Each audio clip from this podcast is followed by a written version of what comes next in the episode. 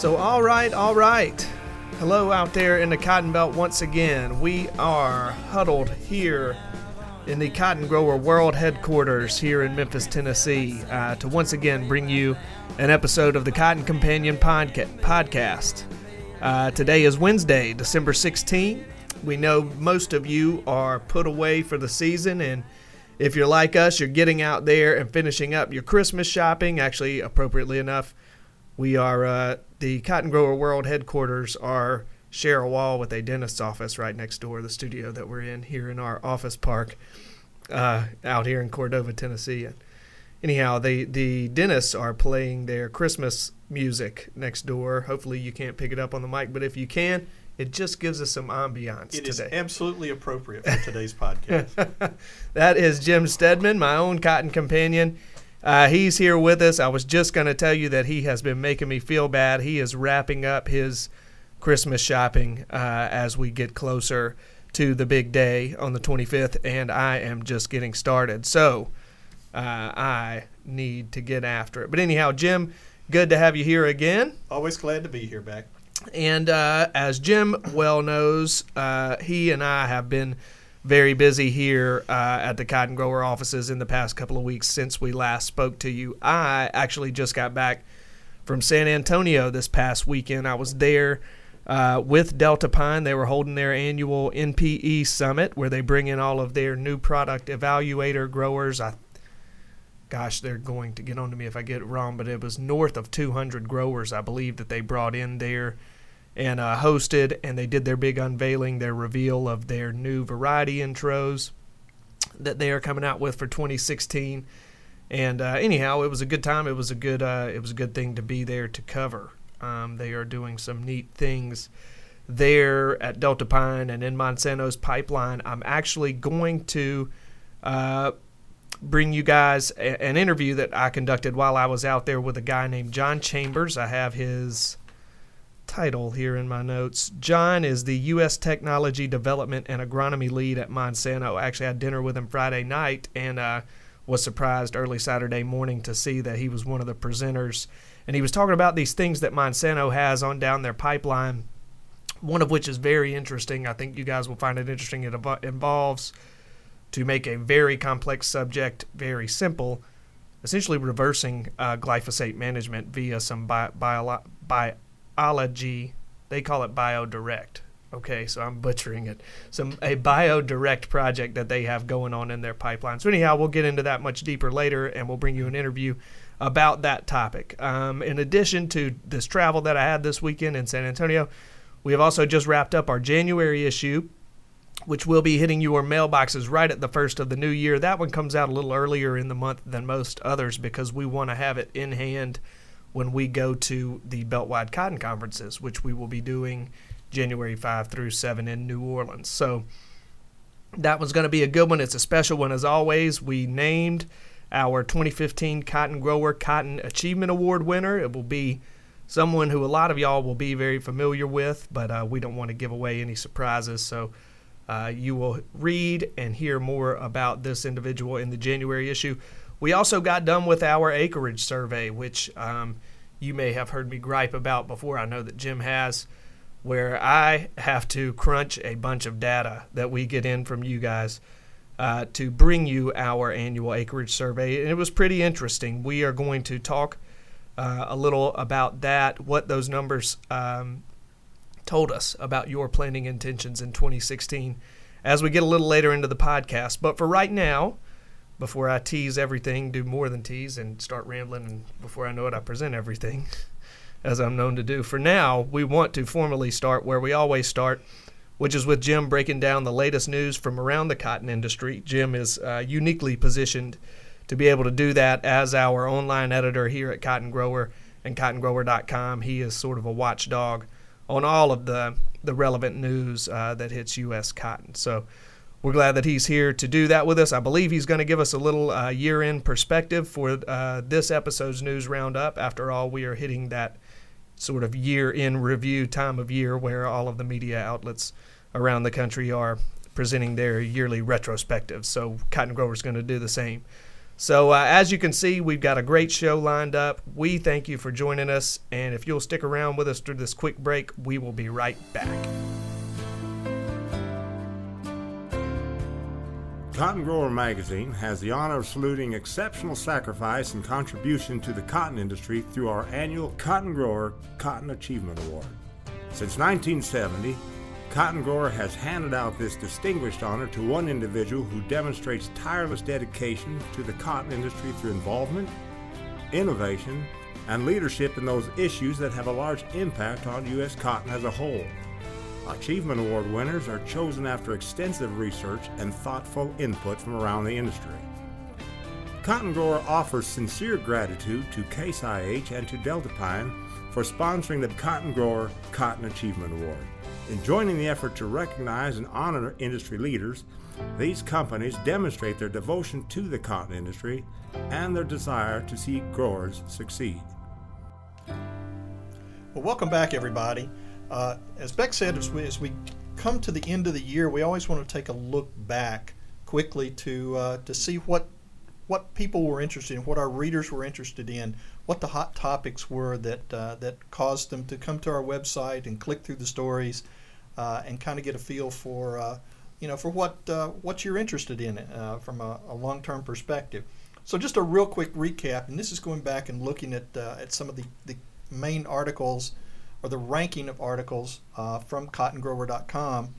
Uh, obviously, if any of you have grandkids or know people who have small children, the Cotton Kids section uh, is always a popular item. It is probably the most popular item on our website, short of the homepage, uh, which people just basically have to go through the homepage to get to the Cotton Kids page. Yeah. Uh, but again, just looking at some of the main topics that uh, that that caused caused people to, to basically were of interest this year. Uh, as Beck mentioned, we're, we're getting ready to, to talk about the acreage survey for 2016. Well, that, the acreage survey for 2015 was one of the top rated articles uh, that we had on the site this year. Also, articles, anything pertaining to Farm Bill and the STAX program. Uh, and we were pretty heavy into coverage of both of those back in the early part of 2015. Uh, those all rated very highly. Um, you were also interested, obviously, in new weed technologies and new seed varieties because anything pertaining to the Bollgard 2 XtendFlex uh, product that Monsanto is, is bringing out, uh, anything that pertaining to the Enlist cotton product that Dow will be bringing to the market, and certainly anything pertaining to new varieties, uh, all of those uh, piqued your interest as well. Um, obviously, we have a lot of articles on the website, and we've covered a lot of things during the year, trying to do weekly economic reports, trying to look at other trends and other other factors that have popped up in the market. But one of the ones that, that, that caught me by surprise as I was going through the list that uh, that was highly rated, and it may just be because it was totally unusual, was a little article we called "Unpicking Cotton," and it was an article that we've actually picked up from an uh, from a news organization overseas uh, that talked about cotton production or the cotton harvest in Uzbekistan, which uh, you know is, is, still basically a hand-picked crop at that point. Uh, they close schools, they will close businesses, uh, and bring people out to the fields to pick cotton. But uh, the inst- the interesting part about this story is one of the one of the government leaders was was apparently going to be traveling through the area where uh, where cotton is grown, and was going to be coming uh, coming basically through an area where cotton had already been picked. So, uh, in order to make a good impression on this government official, and to uh, to show them how how good the cotton harvest looked, uh, the local Uzbekistanis uh, pulled people back into the fields and told them to start gluing cotton back into into the burrs of the plant just so it just so we, they'd have this beautiful picture for this government official who comes driving down the road. Man, um, I, I, have I have absolutely no idea how many acres they had to had to glue back in, or how you're going to get it back out of the burr after after all that is said and done. But the interesting, the funny part about it is, after they did went to all this work to get everything done. Uh, apparently, the government official changed his uh, his itinerary and never came through the area at all. So uh, it was just sort of one of the more unusual cotton articles that you I think that I've seen in a while. Uh, and you know, I, I think in a, particularly in a year like this where we've had so much up and down, it was it was a little bit of levity that uh, you know that, that all of us needed. Yeah, but there was a minute there when I first came on board in 08 or 09 where where we were still doing the international. We used to run a, a magazine out of here called Cotton International. Uh, and, and we this was the sort of thing that would be in our wheelhouse. Well, not this sort of human interest news of the weird thing. We wouldn't be publishing that, but we were always hearing uh, some sort of eyebrow raising uh, things about Uzbekistan and their cotton market. Some less funny than others. Uh, you know, I don't want to go too deep into those here, but nor do we need to. Right, but it's an um, interesting place over there to be sure. It's a, uh, it takes all types to make the world go round. I guess. Absolutely. Absolutely.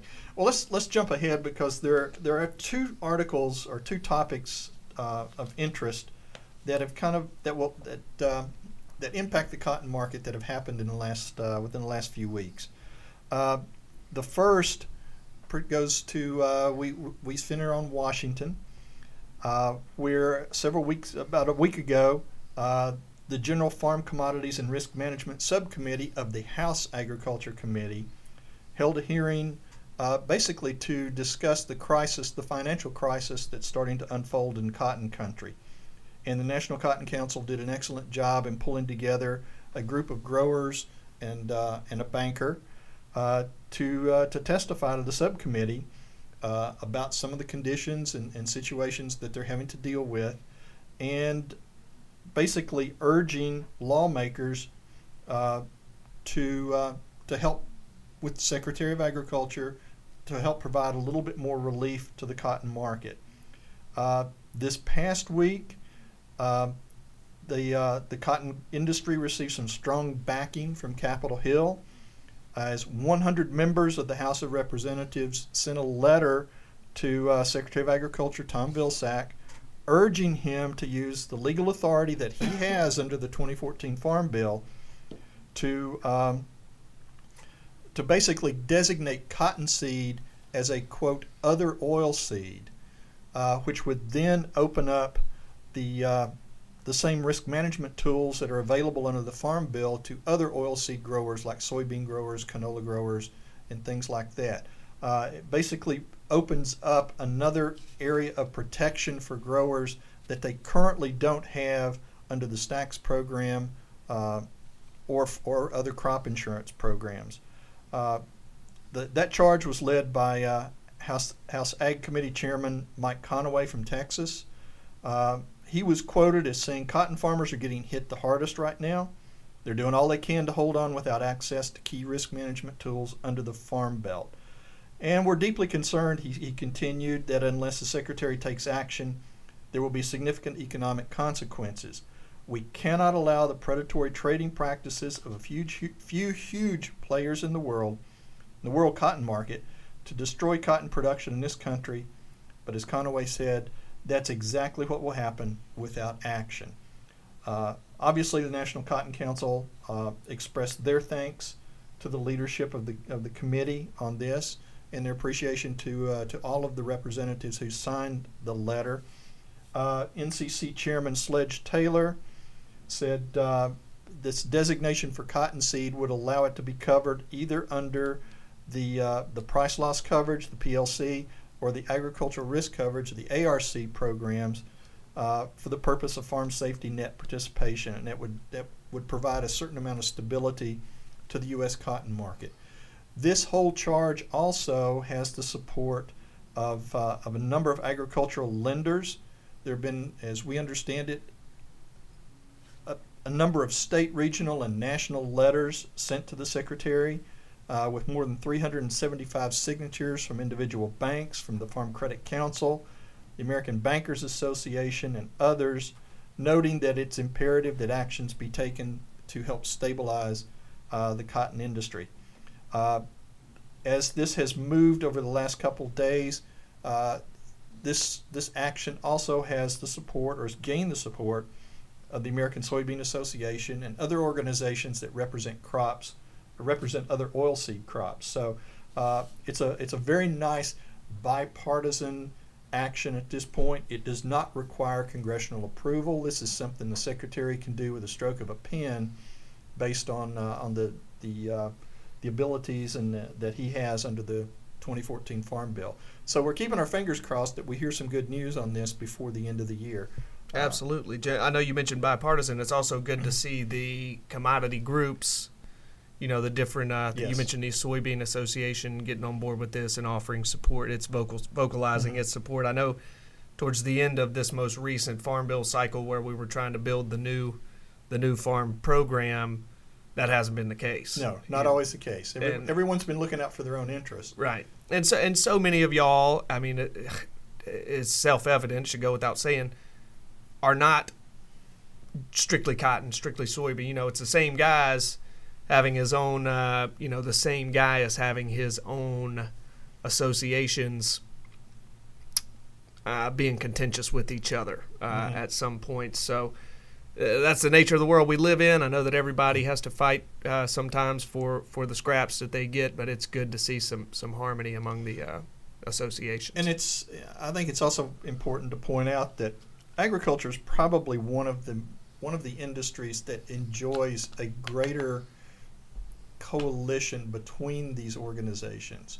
Uh, a lot of the issues that impact agriculture impact multiple crops, and you will see them all working together uh, to uh, to work on, on issues that uh, that impact everyone. Um, so this is uh, it's always good that uh, always good to see that, that some of these organizations have uh, have cotton's back right now, since uh, quite honestly our industry needs it as much as, as possible. Absolutely. The other article or the other big uh, big news story of the last couple of weeks, if you if you folks recall, if you've been listening to the podcast, uh, about two months ago we started talking about a potential merger or acquisition of Syngenta by Monsanto, and sort of did a little speculation about what that might look like um, and how that might work. Uh, and it never came to fruition. It just never worked out. Uh, both parties walked away. Uh, to uh, you know to live and, and move on for another day. Well, what we found, what we've now seen in the past week, is an announcement of uh, a merger, a merger of equals, between Dow Chemical Company and DuPont Company. And this is not just the ag divisions; these are the entire companies, the, including all their chemical divisions. Um, this merger, as we understand it, is going to have uh, it will not impact activity at either of the company's locations or sites. It will the company will be headquartered still in Midland, Michigan, and also in Wilmington, Delaware, depending on how the business units end up breaking out. Uh, the deal calls for Dow and for DuPont to merge into one company by the second half of 2016, and by 2018, the companies then will split into three independent, publicly traded companies focused on one focused on agriculture, one on chemicals and materials, and one on specialty products. Now, I'm looking at an article from the Indi- Indianapolis Business Journal on this. Uh, the ag and specialty businesses are going to be handled by uh, DuPont CEO Ed Breen, who will uh, become CEO of the combined business that they are now calling Dow DuPont. Really, Uh, really missed an opportunity to call it Dow Pint. I know, I- as Jim suggested yeah, we, earlier uh, this week. No, but nobody ever listens to our, That's our good ideas, right. obviously. Um, so uh, Breen will handle the ag division and the specialty products. Dow Chemical CEO Andrew Liveris, uh, who is going to be executive chairman of the new company, uh, will take care of the chemicals and materials business. So basically, what it appears to be is the DuPont ag business, which is larger uh, than, than the Dow AgroSciences business, uh, which and uh, and DuPont obviously, as, as everyone knows, also includes the Pioneer brand of corn and soybean seed. Uh, will kind of take the lead on pulling the agricultural group together. Uh, a lot of analysts have, have kind of weighed in on this in the past week, and, and overall, I think the general feeling is it's a pretty good deal. Uh, the companies are complementary. They're not. They have some areas of duplication, but not very many. Uh, obviously, DuPont with the Pioneer unit is very strong in uh, in genetics. uh, from from plant tissue and seeds. Uh, Dow's Phytogen seed line could fit right in perfectly with that. Uh, Dow, of course, is stronger in the genetically engineered traits like uh, like WideStrike uh, that can be implanted into seeds. And actually, the two companies have worked together over the last couple years as DuPont has licensed some of Dow's traits. Uh, both companies are, are strong in crop protection, uh, but as, as, as the Business Journal points out, Dow has been a bit stronger recently at developing new crop protection products. So um, it'll be interesting to, uh, to watch this as things uh, move ahead into 2016. Uh, basically, it looks like they are putting together the world's leading agriculture company, as uh, as as Breen uh, noted. So we'll see what the structure looks like. I doubt seriously that you will see very much change uh, it, during 2016 in terms of business and and working to secure seed and, and other inputs. Uh, but we'll see what the new structure looks like when it's finally announced. Very good, Jim. Yeah, we'll keep an eye on that. There's so much moving and shaking on the potential sort of merger front with all of these big ag uh, companies. Now, this is sort of in the latter part of the year something that we have suddenly just had to keep an eye on between the Monsanto Syngenta stuff. But that'd have been a tougher couple name to figure out than Dow Pine. Yeah, I think there would be have you know I don't know how you would have broken that one out. Magenta, I don't know. We'll work on that one. But uh, anyhow, this is it, it, there is merger on the horizon among our companies, and and we'll watch to see the fallout from that. Yeah, I think there are, there's a lot of speculation that this may be the first of several. Yeah, yeah over, over the next over the next couple of years. So, you know, go ahead and get your uh, you know get your scorecard ready of all the different players in this, and we'll see uh, we'll see how everything shakes out. Yeah, I, I don't know about you. I, I don't think that Magenta uh, is dead at this point. I no, I don't think so either. Uh, they, they may have backed away momentarily, but you know, there's tomorrow's a new day. I've gotten to the point where nothing surprises me in this there market go. anymore. There you go. I want to go back one second. You mentioned uh, earlier when you were doing sort of your yearly roundup of topics that people really latched onto uh, on the website. The good thing about the website mm-hmm. is we we can look at those metrics to see what you guys are really interested in, what you're clicking on. The acreage survey was a big winner last year as far as stories that we did that really took off on the website. We are, uh, as I mentioned earlier, doing uh, our presenting our 2016 acreage survey results in the January issue, which is going to be hitting your mailboxes in a little over two weeks now. Um, and I just want to tease that for a second. The the gripe about the math that I have to do with that project, but it's truly uh, a, a, fascinating uh, sort of insight into what you guys have going on on your farms out there. I'm not going to give you our number, our final number. You'll have to read the January issue to uh, see what we're projecting. I will say last year we were last year since I've been doing this for 8 years now, last year was the most we've been off. We're generally pretty darn close.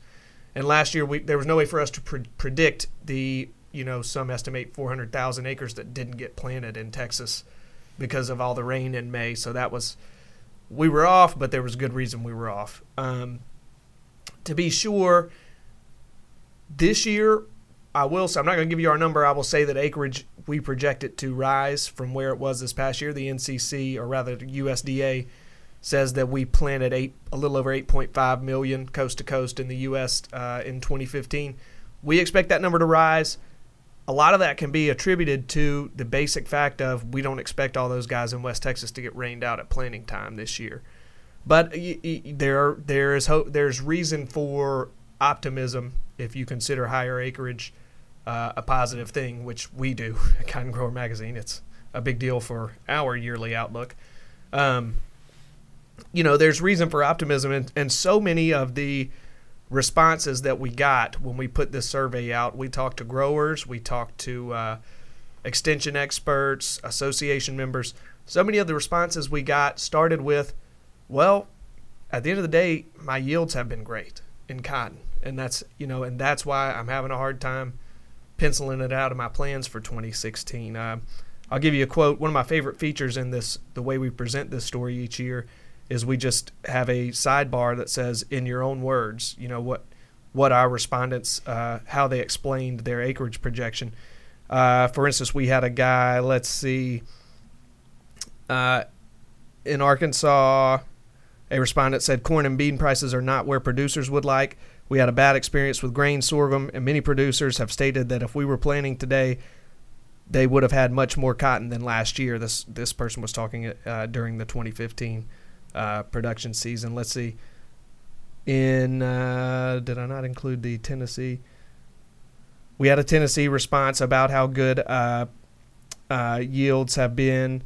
Uh, from Mississippi, cotton will be more competitive with corn and soybeans if prices stay similar at the present prices. So people were pointing to yields. People were pointing to the fact that competing crop prices aren't exactly blowing the roof off at the moment either.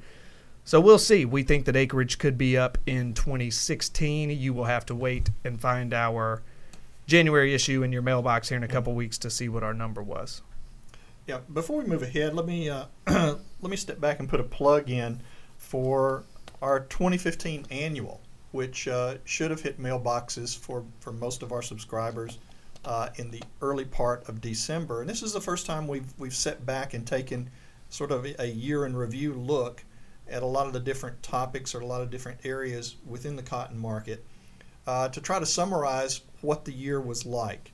Uh, we, we took a look at the year in cotton production, in cotton demand, in the ginning industry, uh, the year in, that cotton has had in Washington, uh, both looking at both international and domestic marketing, uh, the year in crop protection, and, uh, and in precision ag as it pertains primarily to cotton.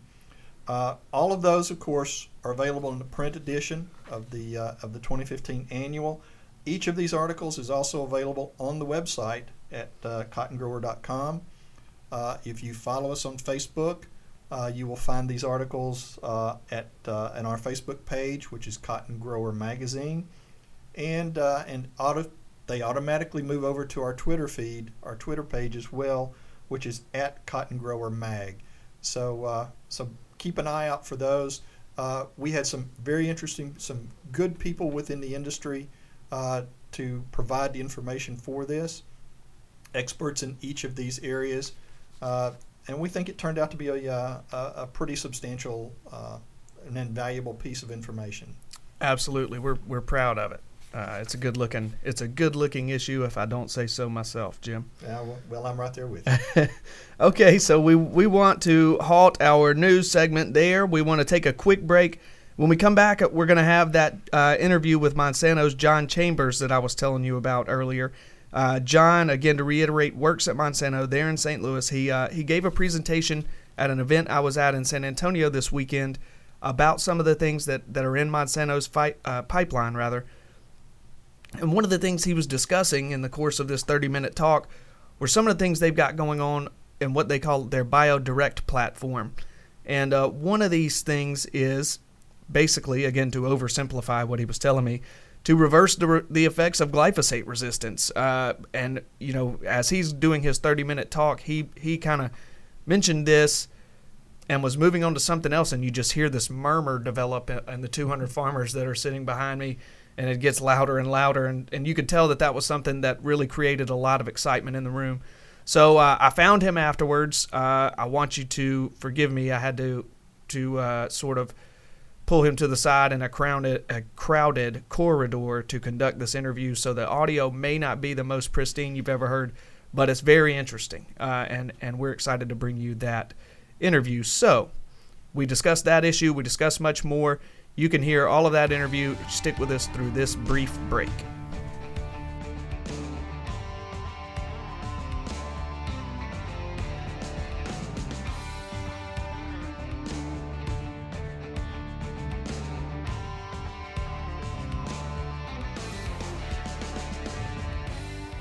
So, okay, we are here in San Antonio at the Deltapine NPE Summit. We've got growers from all across the country uh, here with us, and I'm talking today with John Chambers. John, give me your uh, title there at Monsanto again, please. Sure, I'm the U.S. Technology Development and Agronomy Lead. Very good. And uh, John just came off the podium. He's, he addressed the crowd this morning, and he was talking a little bit about a bunch of different platforms that Monsanto is sort of investing in and, and doing a lot of R&D in, some of the new things they've moved into. And one of those things was bio, biological. Tell it to me again. Yeah, it's the biologicals. Yeah. Um, we have two areas that we focus around biologicals. One is an area we call BioDirect, and the other is uh, uh, mic- microbials. Very good. And uh, you, as you were describing some of the neat things you guys have going on in the pipeline, you got into some of the things in biologicals, and, and I'm listening to the 200 farmers behind me, and these murmurs start going through the crowd. You could tell what they were really interested in.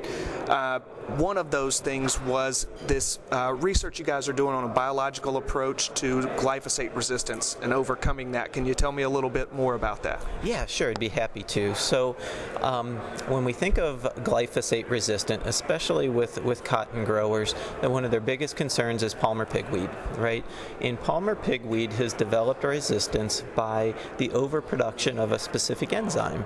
And this new BioDirect product that, that, that we are working on, still a long way off, but we are working on, would allow us to mix this product with Roundup spray it on the on the palmer pigweed. It stops that overproduction of that enzyme and it allows Roundup to work again. So so basically reversing the resistance. Very good, very good. And again, this stuff was was in the pipeline, so it's still a ways out, right? That's right. This is in in our our uh, phase one of, of our pipeline. So it's a, we've got a long way to go. Yeah. A lot of, of scientific breakthroughs to bring it to market, but it's some really exciting technology. Yeah, uh, clearly it is. I mean, the guys, like I say, that just gauging off the audience reaction behind me this morning, uh, people are very interested in that. You mentioned bringing it to market just now, and I, and you explained this on the podium. I'd like for you to do it for me again here. One of the reasons Monsanto is really looking at biologicals as a platform to provide some ag solutions is because there's there's just less red tape than what you talk about when you're talking about biotech, right? That's correct. And, you know, again, we look at this from two areas the BioDirect, which is a technology that's out there, and we don't know what that regulatory process will look like in the future. The other is microbials, and which is a little more defined, but still some work to be done there. But we believe, especially in that area, there will be certain types of microbial products that could have an accelerated approval process compared to something like a biotech trait. And uh, another of the solutions you got, that you mentioned up there uh, was a Lygus work that you guys are doing. Can you tell me a little bit more about that? Absolutely, yeah. So another exciting project that we got in the pipeline, we have a biotech trait for uh, control of lygus in cotton. So this was the first biotech trait that will control piercing and sucking insects. Um, it, uh, in addition though to the control that we're going to get on lygus, we've also recently discovered that we're getting control of thrips, which is something that, that many of our, our farmers are very excited about. Yeah, I mean, we would know. That's that's certainly the things that I hear out in the market. So you guys have a lot of exciting things going on. Not just, you know, uh, right now, Xtend is, especially in our publication, gets a lot of headlines. But that's not all that that Monsanto has going on when it comes to on-farm cotton breakthroughs in the pipeline. Absolutely. We've got uh, a, a, very robust pipeline of products. Total, we've got over 75 products across all of our technologies and all of our crops. Um, the other things that we touched on today that would that will benefit cotton farmers would be things like our new nematicide seed treatment. We talked about Bollgard 3 as well, so a couple other products there. Very good. Well, John, I appreciate you joining me today and uh, hope to see you around some more this weekend. Great. Thank you very much for your time.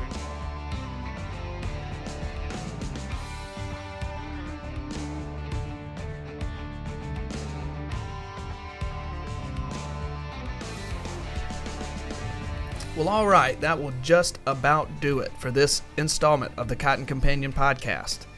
We thank you sincerely for joining us as always. Uh, if you like what you're hearing, by all means, please tell your farmer friends about us uh, and about this podcast.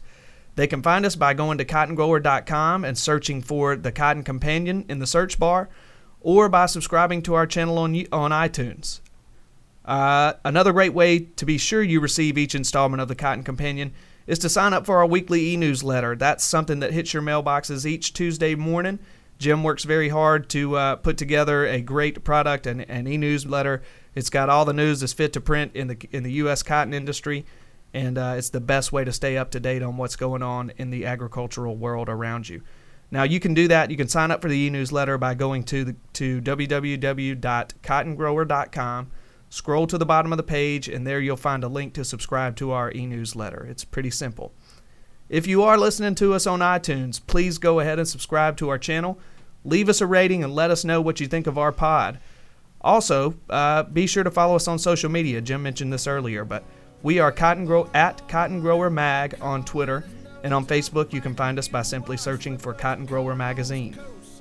You'll find our latest issue, which is the December issue, which should have just recently hit your mailboxes over the course of the past week, if I'm I've got that correct. I'm looking for Jim. He's nodding. And I'm nodding. Yeah. Should, should should have been there this week. Yeah, yeah. So, uh, so pl- so keep an eye out for that one in your mailboxes if it hasn't already. That's the December issue. This podcast is produced by Mark Antonelli. He works at the mothership, Meister Media Worldwide, in lovely Willoughby, Ohio. My name is Beck Barnes, and I'll be back with you in two weeks for the next episode of the Cotton Companion. For now, on behalf of my own Cotton Companion, Jim Steadman, we wish you a very Merry Christmas. We wish you a happy holidays. We want you to look for us at Beltwide. We will be down there in November if you see, or rather, November. We will be down there from January 5 through January 7. Uh, look for us down there. If you see us, come say hello. And we truly wish you a uh, you and your farm a happy and profitable 2016.